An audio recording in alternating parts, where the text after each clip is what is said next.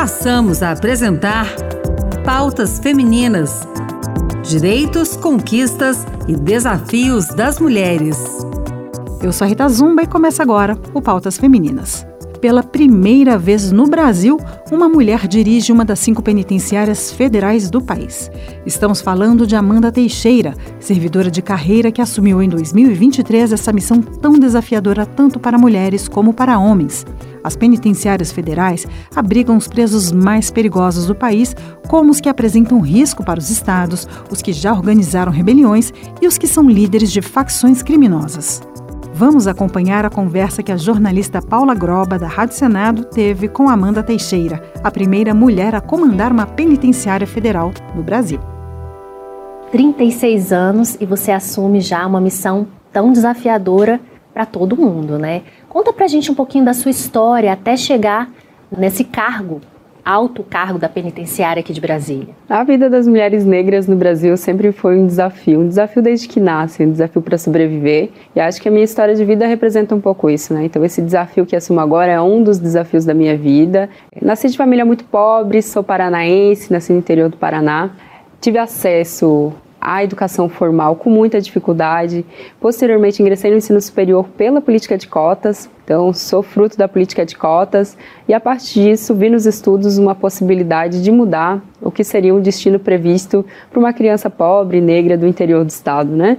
E aí, a partir disso, estudando, comecei a pensar em concursos públicos, ingressei na carreira de policial penal federal em 2017, também pela política de cotas, e hoje, nesse espaço de gestão, faço questão de dizer que sou da política de cotas, que sou uma mulher, sou uma mulher negra, que construiu uma vida também de muita luta, né? Uma vida de desafios e que esse desafio hoje, sendo gestora da penitenciária, que é considerada a penitenciária mais segura da América Latina, para mim é um desafio que tem a ver com honrar também a minha história e a história de todas as que me antecederam, todas as mulheres que lutaram para que a gente pudesse estar aqui hoje. Como é que é na penitenciária? Você chefia outras mulheres, a sua equipe tem mulheres, como é que é a distribuição lá? Você é a primeira em 17 anos do sistema prisional federal que assume uma mulher nesse cargo. Como é que é a equipe lá? Já tem uma equipe formada por mulheres também abaixo de você? É um contexto mais restrito para as mulheres. Então hoje a gente tem um percentual que chega a menos de 30% na esfera do serviço público na área de segurança de mulheres.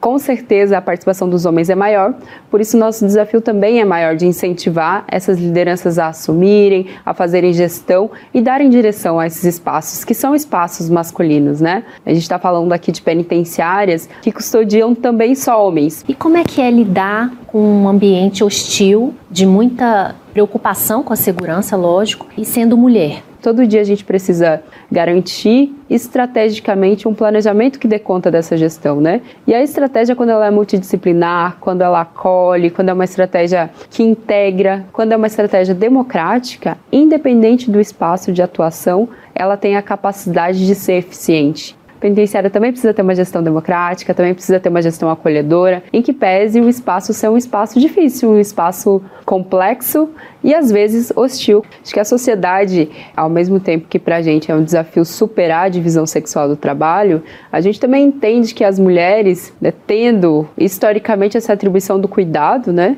e pesquisas recentes demonstram o quanto as mulheres demandam mais do seu tempo para cuidar de outras pessoas do que os homens, significa sim que na prática, quando fazer gestão, a gente também vai olhar para o espaço com outras possibilidades. A gente tem que ouvir, a gente tem que conciliar, mediar, são servidores, presos, familiares, advogados, defensores, mecanismos externos. Então, é, a, o fato de ser mulher me parece ter algumas vantagens sobre isso, que é a capacidade mesmo de conversar com todo mundo, de mediar, de conseguir evoluir a partir de fato da conciliação. É um cargo que tem que estar sempre analisando os cenários. Sim, você tem razão. A estratégia ela precisa ser diariamente pensada, repensada e reformulada. Estou falando hoje de uma unidade penitenciária que custodia líderes de grandes facções criminosas, que imprime ritmos, inclusive, assustadores de violência para o nosso país. A missão do sistema penitenciário federal é isolar lideranças, e eles estão lá por um motivo específico, que é de fato desarticular a influência desses presos nas organizações criminosas. Na sua missão, o que, que você avalia como mais relevante de habilidade que tem que ter para assumir um cargo como esse? Capacidade de ouvir acho que é o principal, ouvir e mediar, e a capacidade de conseguir tomar decisões. Então, as decisões que se tomam num ambiente como esse são decisões de muita envergadura e precisa ter a capacidade, a firmeza de tomar esse tipo de, de decisão. Como é que você lida com o medo? A gente sempre diz assim: medo nós tem, mas não usa. Se não for o medo, nós também não conseguimos tomar decisões que sejam preventivas, que sejam de maior precaução. Então o medo existe. Mas eu sei que hoje eu cumpro uma missão que é uma missão de representar o Estado brasileiro frente ao crime organizado. Você falou que começou a sua carreira em 2017. Conta um pouquinho pra gente, de 2017 até hoje, como é que foi sua passagem pelas, pelas funções, né, até chegar onde você chegou? Eu fiz o concurso em 2015 vivendo esse sonho, essa possibilidade de ser servidora pública, buscando a estabilidade que eu acho que a maioria das pessoas buscam no serviço público, né? E ingressei, é, fiz o curso de formação aqui em Brasília, na Academia Nacional da Polícia Federal. Fui nomeada aqui na sede do antigo Departamento Penitenciário Nacional. Consegui uma remoção que foi para Catanduvas, né? Na, polícia, é, na Penitenciária Federal em Catanduvas.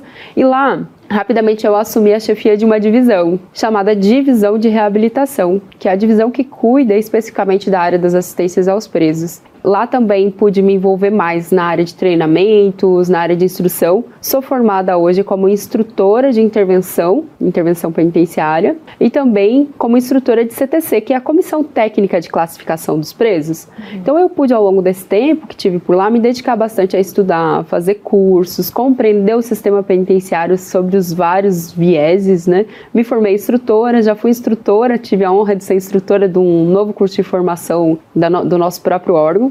E este ano, então, é, acho que também muito movimentado por uma nova política de construir relações efetivas no serviço público de representação, né, seja de mulheres, de pessoas negras, que aí fui observada lá na pontinha, lá em Catanduas, no interior do Paraná, e recebi o convite para atuar aqui como diretora da Penitenciária Federal em Brasília, que para mim é um motivo, apesar de ser um desafio muito grande, o maior da minha vida, tento cotidianamente construir para que seja é a primeira de muitas, né? Existe uma marca que você quer deixar, algum legado, principalmente você que passou pela reabilitação de presos, por essa análise mais da escuta? Para mim, o principal é trabalhar na relação institucional com todas as outras forças de segurança. Então, acho que o meu principal objetivo à frente da Penitenciária Federal em Brasília é que aqui no Distrito Federal a gente possa ter essa compreensão da relevância do sistema penitenciário, a gente possa conversar entre todas as forças de segurança e pode ter planejamento estratégico para que a sociedade possa pensar a atuar de forma mais articulada e organizada, né? Não só o sistema penitenciário de um lado, a polícia militar de outro,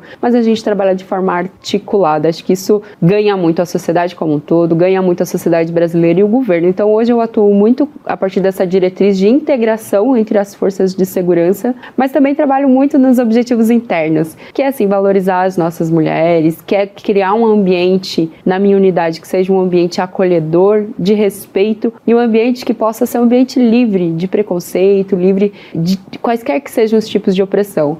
Queria te pedir que você deixasse uma mensagem para as mulheres e que precisam de uma dose de estímulo aí sobre ir em busca dos seus sonhos, da sua profissão. A capacidade que nós temos mulheres, de sermos solidárias, de termos sororidade, de termos uh, eficiência nas nossas ações, é uma capacidade que pode ser transposta para todas nós, né? Sempre me refiro às meninas que são meninas que hoje estão tentando estudar, que são meninas que estão de alguma forma construindo suas autonomias, que essas meninas sigam os bons caminhos, que busquem outras mulheres, que vão construindo as suas resistências e que vão construindo a sua possibilidade de estar no mundo como mulheres fortes que somos. Tenho muitas amigas mães e eu sempre converso com elas dizendo: se você é mãe, você consegue fazer qualquer outra tarefa do mundo. Não existe tarefa mais difícil do que ser mãe. E a gente, e quem não for mãe, pode se espelhar nas nossas próprias mães. A tarefa da maternidade, a tarefa do cuidado é a tarefa mais difícil que existe no mundo. Todas as outras são